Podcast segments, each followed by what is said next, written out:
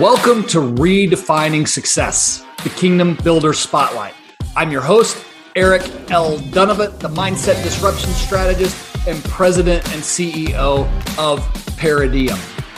My teams and I redefine success for purpose driven families and businesses by challenging social norms and balancing family and finance to build kingdom impact and generational prosperity. I believe that there are families and businesses that have learned to give a new definition to the word success from a kingdom perspective. Sit back, relax, and enjoy the next 20 to 30 minutes where we take traditional thinking and turn it upside down.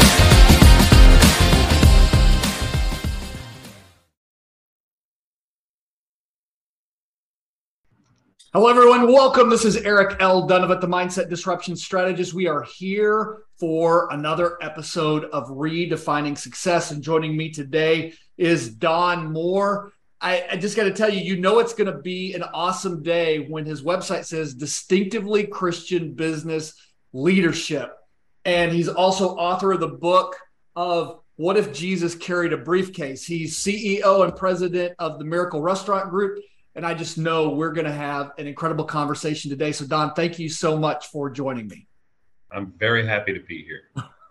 So, Don, I highlighted this a little bit, but my first question is always the same. We're hanging out in my backyard. It's a Saturday afternoon. I've got the grill fired up. I've invited all of my friends over. My friends are my listeners. Would you please introduce yourself to my friends? Yes, I'm very happy to be here. Um, again, my name is Don Moore. I'm married to Elizabeth. We have four daughters. Mm. Madeline is age 22, who got married in June and is oh. now in Cincinnati, Ohio, um, where she is pursuing a uh, graduate degree at the Conservatory of Music at the University of Cincinnati. She is a violin performance major. Uh, my daughter Melissa is a student, a junior at Loyola here in New Orleans, and she is a music major and in the spring is going to go to rome to do a study in the thomistic institute. Um, my daughter melody is 18 melody dawn d-a-w-n is mm. uh, our special needs child. She has down syndrome and uh, is a wonder. And mercy grace is our 13 year old and you can see by my hair you might be wondering why i have a 13 year old and the answer is mercy, grace. but she is a treat and a beauty. Um, I have a son by a previous marriage, uh, my son Jeremy, who is uh, working with me in our business. Um, we are a franchisee of Arby's, roast hmm. beef restaurants, and um, we have about 30 restaurants in uh, five different states. Wow. And I've always enjoyed the hospitality business. So um, that's a little bit about me. Um, that's good.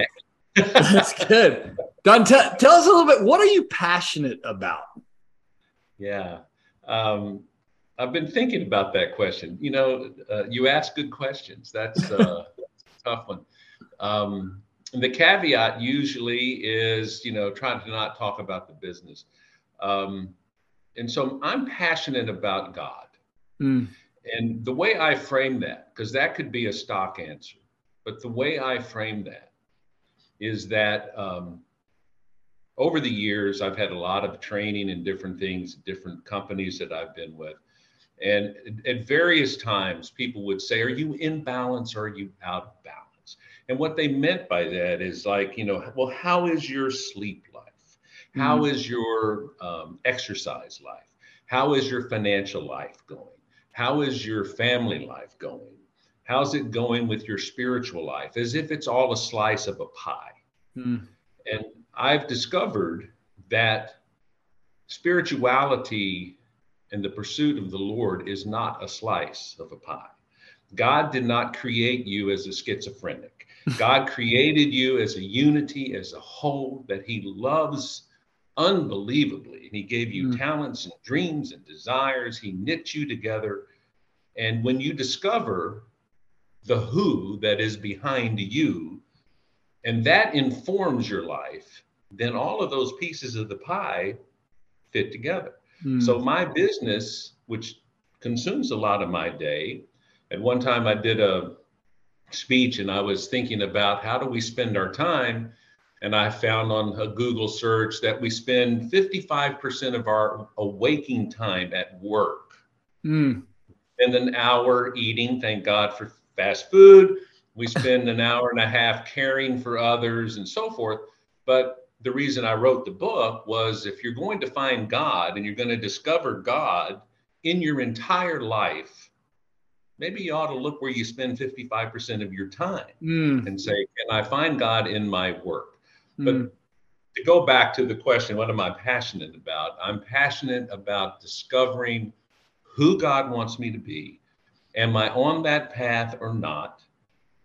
And what can I do to get closer to the goal, as Paul said, which is the upward call of Christ that has laid hold of me, right? So it informs my family. I love my family. I, immensely do I love my family. And I love my Lord. I love my business. I love the people that I work with and the customers that I have. You know, in love, we throw around a lot. I greatly enjoy. Another thing about passion is I heard a, a speaker once say, What's your why? And I mm-hmm. hated that question, right? What's your why?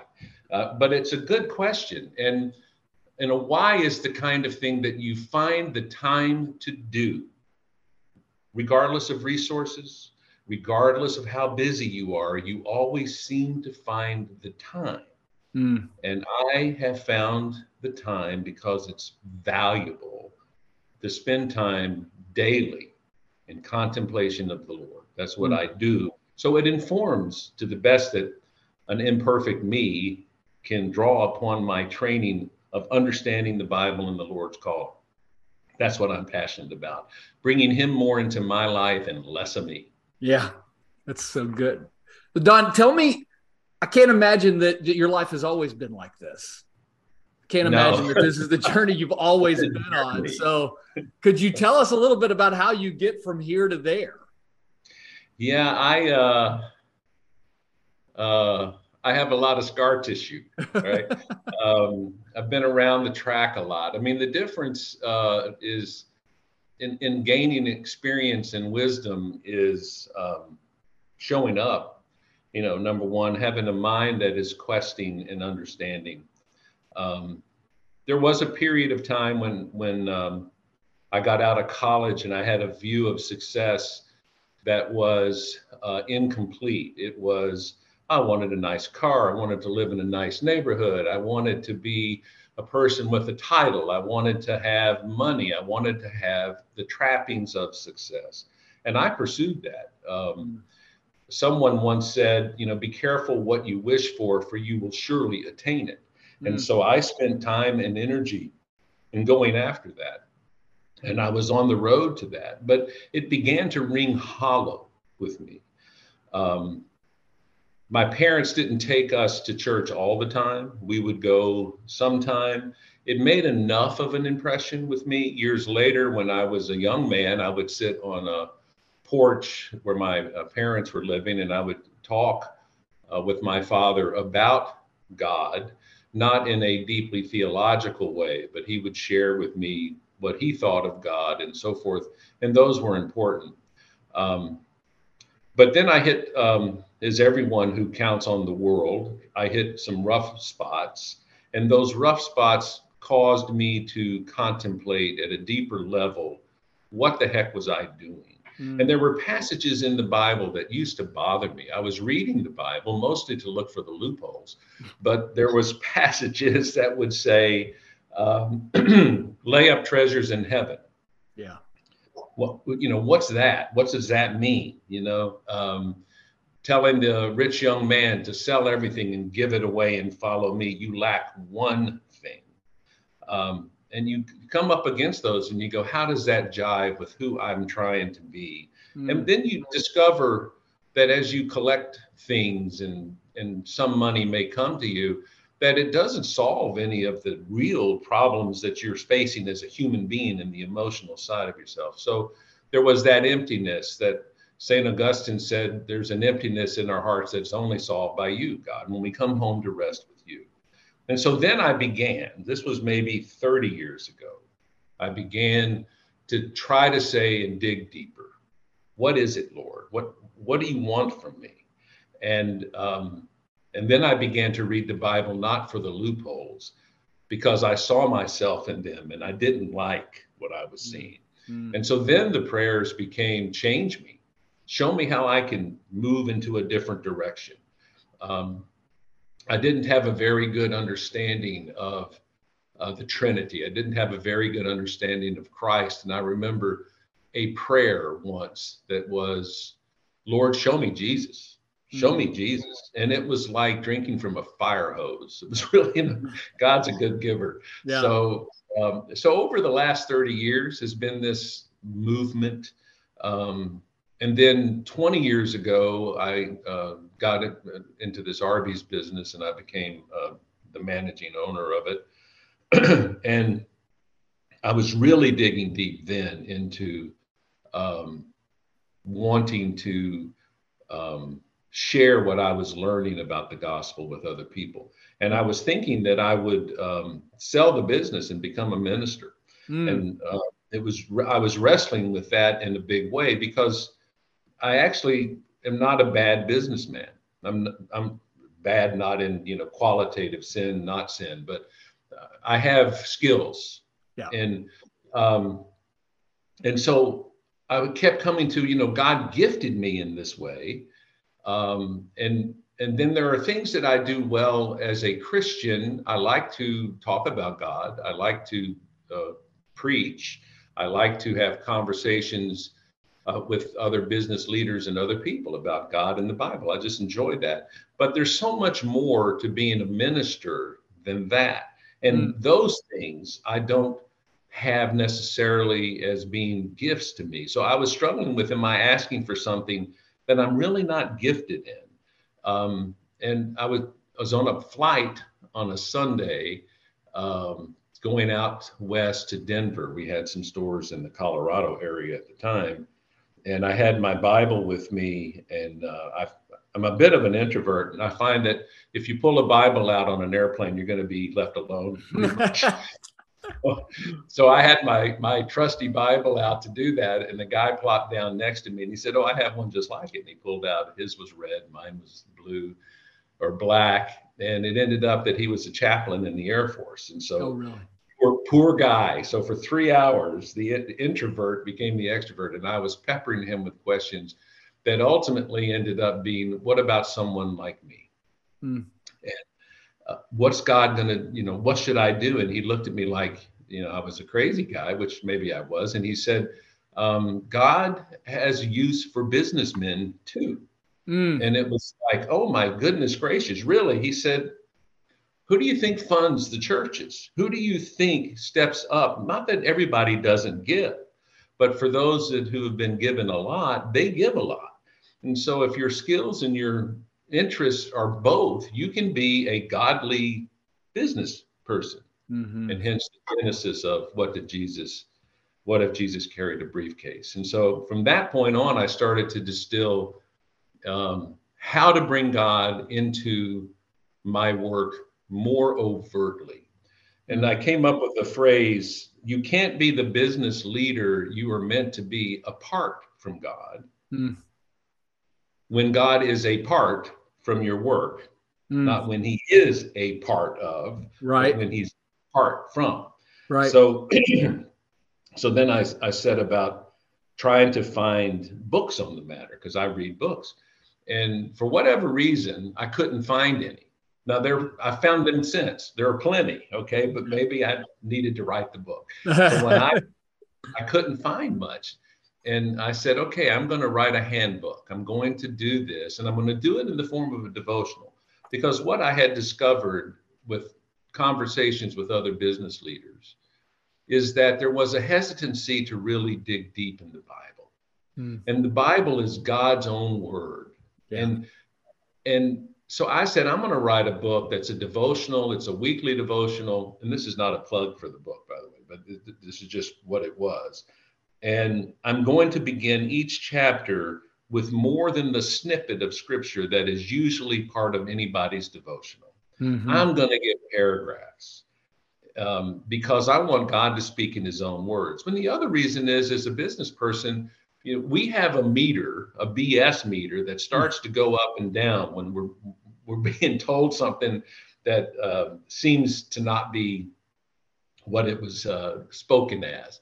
And so I'm going to give enough in the in my devotional, I mm. said, so that the reader gets the context. Because you can take a, a verse from the Bible isolated and do about anything you want with it. But when yeah. it's yeah. evaluated within the context of the immediate story, and then when it's also linked to the other stories, because the Bible is one story from Genesis to Revelation, then that allows a reader to begin to understand that this isn't a BS. Now, what does this really mean to me? And the other thing I wanted to do was demystify it. So, mm. um, so that if someone actually was able to read instead of a chapter that begins with you know 17 generations of this and that and begat and begot right. that if someone could read just a part of a story or a part of a psalm um, and then i would link that to a business activity that everyone mm does whether you're the ceo the cfo the coo whether you're a department head or a vice president i put together 12 kind of universal activities of a business leader from the bit from the mission, the culture, increasing revenues and sales to anticipating trouble, managing the balance sheet, recruiting people, et cetera, et cetera. So there's a dozen of these. And I linked each of those then to passages of scripture. And then I would have just a small part in the devotion that would indicate often to think about God when you're approaching a problem of um, trouble has come knocking on your door. What do you do when that mm-hmm. happens? Or what do you do if the sales are inadequate or the resources are inadequate for your business because every business needs them? To just encouraging and so forth. And the next thing, yeah, it's like two and a half years of writing, but the next thing was the book was finished, and um, um, and I was very pleased with the results. So that was a long answer, but that, that's what I'm passionate about. Yeah, that's what focus on every day is to try to bring those same principles into my business even now even now. So how have you found that to be? I mean sometimes people um, are a little reluctant to do that you know just you don't know what to think. And especially in today's world sometimes you get a little bit of you know there's this worry about or what am i what's what are my employees going to think if i'm bringing god or anything into the workplace? Tell us a what, what's your experience been like from that standpoint yeah, uh, you know, every business is different. The beautiful thing about the hospitality business is the Bible is full of meals. Mm, okay. Yes. So when I speak to my employees, uh, I, I often begin with Abraham entertaining God and the two angels. And he prepared a meal for them. And then I link that to the book of Hebrews where it says, uh, never uh, hesitate to be hospitable to people or entertain strangers because by so doing some have entertained angels unawares mm, mm. and then i link back to them that we're in we're in that business. And i will link back to them that you know it's work for us. And the restaurant business is hard work. And the fast food business is hard work. But that across the counter from us is someone today who stopped by to see us. Maybe they were hungry probably most of them but some of them needed a moment to collect their thoughts about something that was mm-hmm. going on.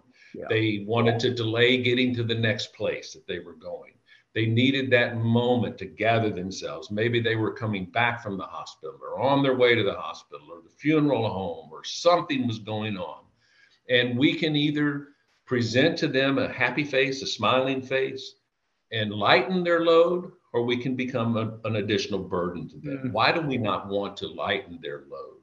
Yeah. So that we can do yeah. those things. And so that's one way that I do it. I link a godly principle of being someone charitable in heart and action to another person that we don't even know and may never see again, but also linking it to the value. I tell them there is not another business that I'm aware of where you can meet so many people on a daily basis and make a positive impact on their life. That's why I'm in this business. Mm. I knew that when I was 18 years old and I was thinking I want to be in the restaurant business. It took a while to do that. I became a CPA and I was CEO and CFO of a number of big companies, et cetera, et cetera. But eventually I got back to the restaurant business because it is hospitality at its core. Mm. That's one way that I do it. When we go through difficult times, this recession right now is, well, it sucks. Okay. This is, right. this is all right. So from the pandemic in the in the restaurant industry, everybody knows, you know, thank God we had drive-throughs. Yeah. Um, and so we did better in in that year. Um, but then when the world reopened, a lot of people didn't want to go back to work. Well, I need employees. And so we've struggled for probably 30 months in trying to get all of our dining rooms reopened so that we act and look like a restaurant to people. Um, inflation has been incredible, incredible in the restaurant industry. As this is directionally correct. Before the pandemic, 20 pounds of roast beef that we would buy cost us, I think, $100. So mm. we hmm. would cook, it was 20 pounds or 40 pounds, whichever they come in. And seven months later, it was $150. Wow. You can't pass that price on to customers that quickly. And so right. psh, profits went down, all of this. Um, and so I'm having conversations with my team about we need to really, you know, now pay more attention to the details. And, and but in all of it, I talk about God is found more in the battle hmm. than he is in the good times. That that when we're um, in the thick of things and um, we have to lean on him, it's a great opportunity to learn to trust um, recently, I've I've um, I've been thinking of my role as the shepherd of a mm. flock, mm-hmm. and uh, and my flock includes my employees and my family and my creditors, my vendors, all of these people. They're my flock, and um, I I have been pondering what does that mean really, um, because Jesus had a lot to say about bad shepherds. Okay. He is right. the good shepherd. Right. So if you want to be a shepherd, you need to be in that category and not in the other. So, um, uh, and my my musings and my meditation on that have revealed that um, I want my flock to be fruitful. Mm. Okay. So, what's my why? My why used to be I want to be a godly businessman who treats everybody with respect. Our company's mission statement is to sow seeds of uh, opportunity to our employees, to share the blessing of hospitality to all of the people that come in contact with our business, and to conduct our affairs in such a way that it brings glory and honor to God. But I'm not changing that. But the nuance of that as a shepherd is I want us to be fruitful. Mm. I want us be fruitful. God wants the flock to have wool and mm. to give milk. Okay. Mm. He wants fruit. He doesn't want the flock to be barren or sterile. Right. Right. So I fight every day for us to bear fruit, and that good fruit is in the form of good hospitality. It's in the form of um, preparing the food the way it's supposed to be, to taking care of the assets that were given to us, et cetera. But that's where I've migrated lately. Is how do I how do I act as the shepherd of this flock, knowing that someday I'll give an account to the good shepherd mm. who has entrusted these people and these things into my care. Don, before we came on the show, you and I were visiting a little bit kind of about the season that you're moving into. Uh, you described this as shepherd, but the other word that I would also kind of use with you is more steward, only mm. because um, steward is a temporary manager, and you were talking about the fact that you're getting your son Jeremy ready to kind of come in and run this. There's a great book, secular book, not a Christian book, but written by um, Simon Sinek called The Infinite Game, which talks about mm. the idea that you are either playing a game for a finish line for yourself that you win, or you're playing an infinite, or I like to say an eternal game where you're simply a temporary shepherd or steward of the business and getting ready to pass the baton to the next person that comes behind you. And it seems kind of that's the place that you are. What are you learning most in this? this portion of the journey, knowing that it's just kind of beginning. But what are you already beginning to see and learn as you kind of move into this new season? Yeah, well, when I got into this business uh, 22 years ago, I was thinking I was going to have it for five years and flip it, mm. make a lot of money, and then do something else. All right. So that was 22 years ago. 18 years ago, uh, Melody Dawn was born, mm. and that changed that. Um, and so I began to think that this business, if it's nurtured, can continue through her lifetime. Mm. Okay, it's very difficult for a business to make three generations. Right. Yeah. Very impossible, very hard. But if I can structure this business and God is willing, then this can become an income for her. Um, and she won't be a burden on the family or otherwise. Sure. And and I do like this business. So the idea of selling it at some point, harvesting, and there's a chapter in my book on harvesting and pruning. I mean, it's it's the normal way of life to do that. And then, lo and behold, ten years ago, um, my son came to work for us. Lo and behold, he loves the restaurant industry too. He got to us um, um, by his own um, growth um, he graduated college. He took jobs with other employers. He learned the ropes of showing up and doing things.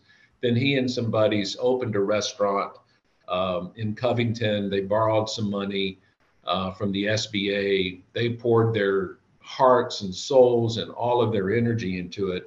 And it was a terrific restaurant, but it, it didn't make it.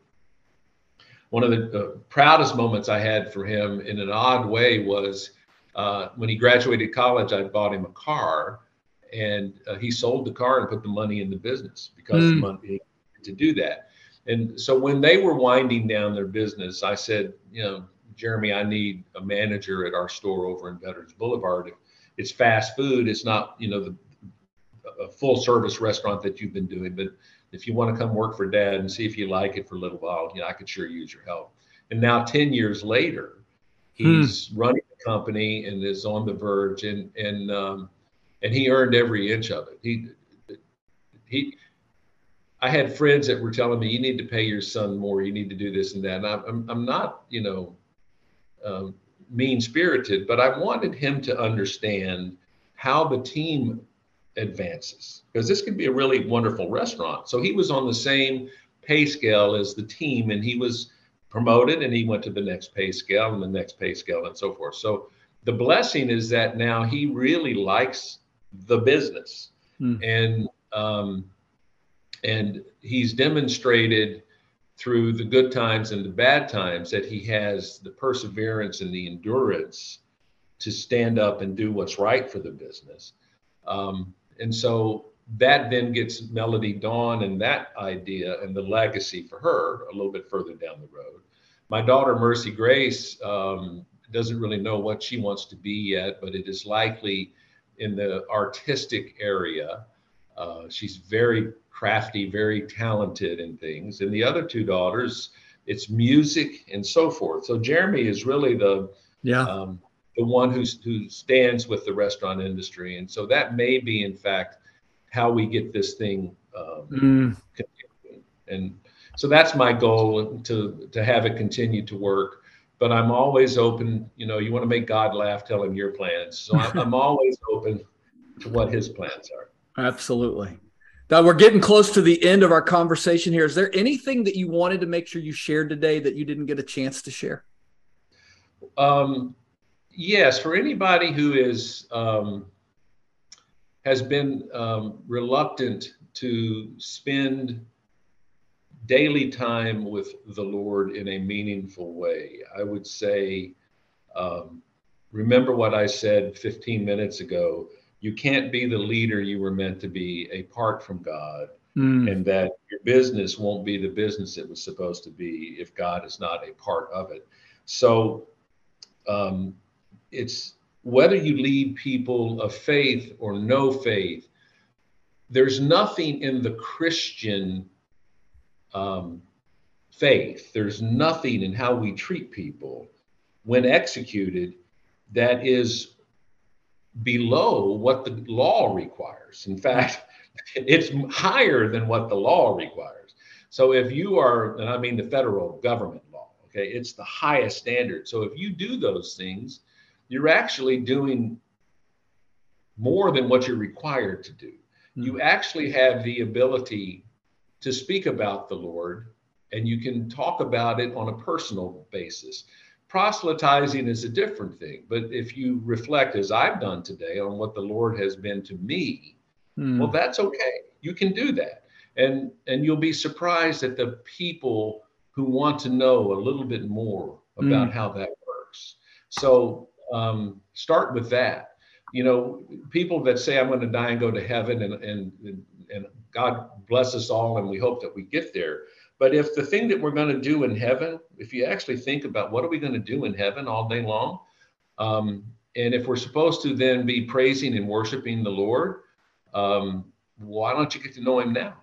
Right. I mean, what's that? You're going to get off the train, and it's like, okay, here's the line for praising and worshiping the Lord, and you don't know much about Him, yeah. other than you know you believe in His Word, and now you're here.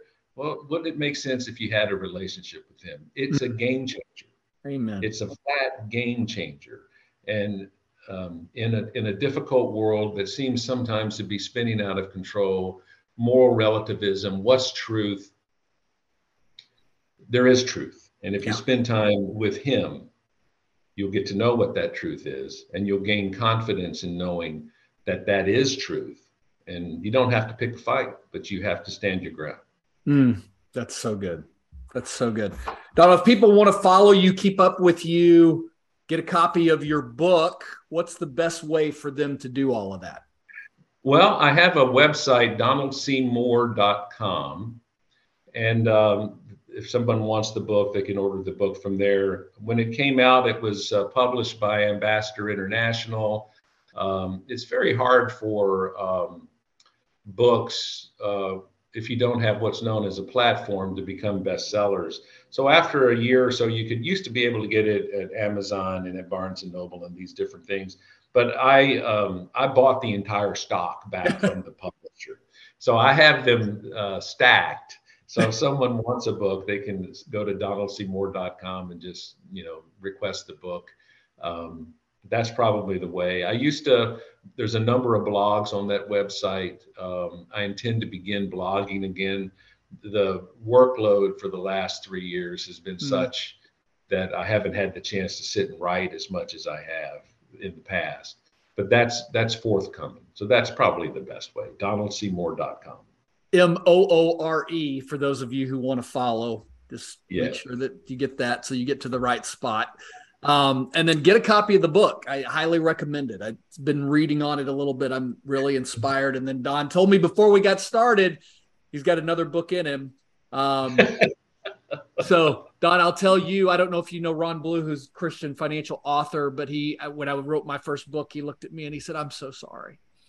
And I said, What? He goes, I've never known God to call a man to write just one book. And it's the yeah. hardest thing you'll ever do.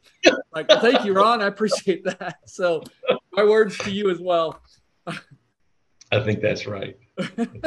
Don, it's been a pleasure having you on. My last question is always the same. So, I'll ask you today in three generations, what do you hope your great grandchildren remember about you?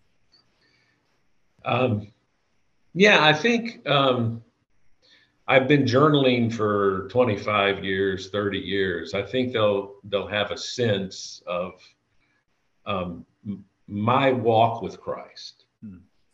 um, and it was worth the journey. Mm. So beautiful, Don. It's been such a pleasure hearing your story and getting to just talk more about this journey that God's got you on. Um, and thank you for your courage and your authenticity. Um, You're to welcome. Speak, to speak in a world of darkness, light. So thank you. Thank you, everyone, welcome. so much for being with us for another episode of Redefining Success. We'll be with you again next time. God bless you. Have a fantastic day.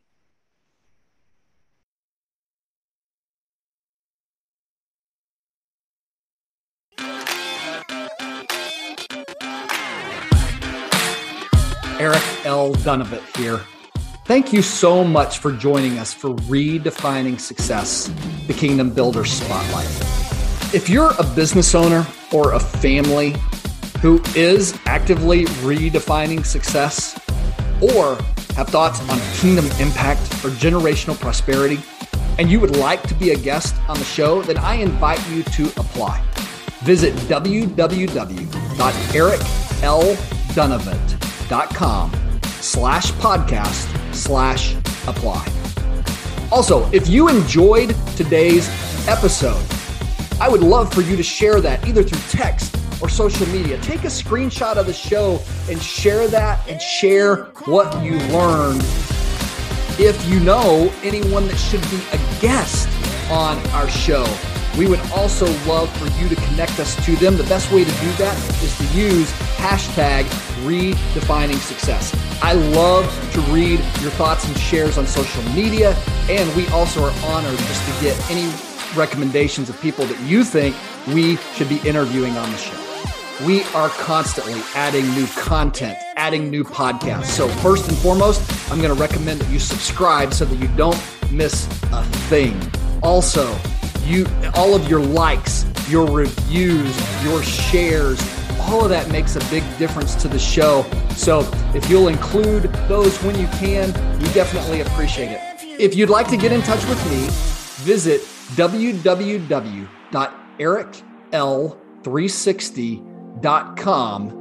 And all of my connections to social and other ways to get in touch with me are there. This is Eric L. Dunavant, the Mindset Disruption Strategist, signing off. Until next time.